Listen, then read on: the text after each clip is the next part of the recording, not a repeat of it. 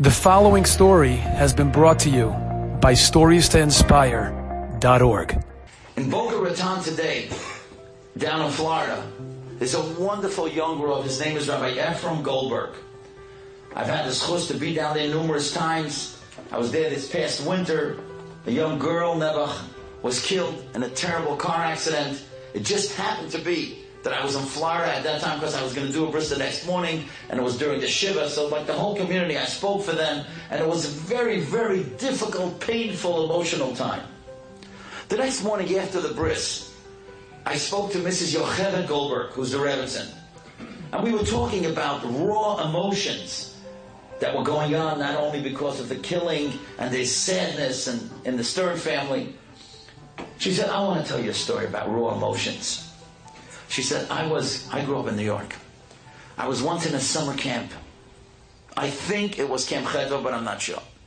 But she said, I was walking on visiting day with my grandfather.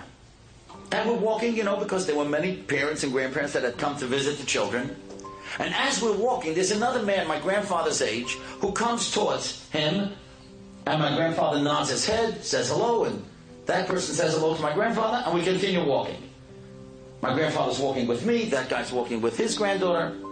So I said to my Zaidi, Zaidi, you know that man? He says, Do I know that man? He was my best friend growing up in Romania. We were chavrusas. So I said, Zaidi, I hope you don't mind my asking, but if he was your best friend and you were so close to him, I would have thought that maybe you would have greeted him a little bit more warmly, if you don't mind my asking. So the Zaidi said, Let me tell you a story. He said, We were all trying to get out. It was during the war. Every one of us, our lives were in danger. And I was able to get a visa for me, my wife, and my children. Nobody knew where I hid this visa except my good friend. Because I trusted him. We were very friendly.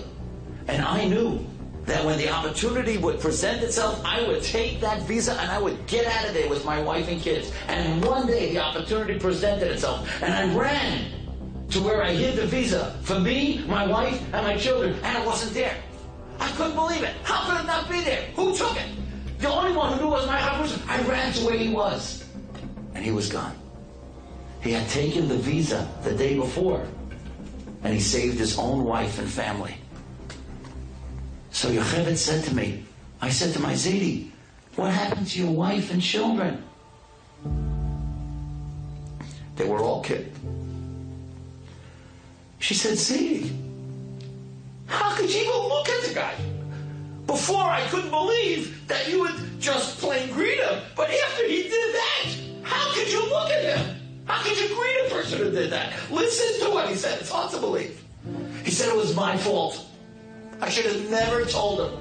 I gave him a test that he couldn't withstand. Could you imagine?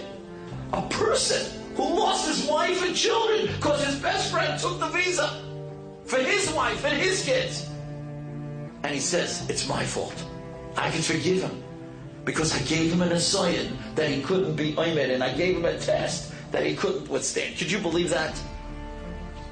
If that man, Mr. Bruckstein, could forgive and forget, what in the world should we say about our petty relationships with either a spouse or a friend or a co-worker? If he could forgive and forget, boy, we have a lot to grow.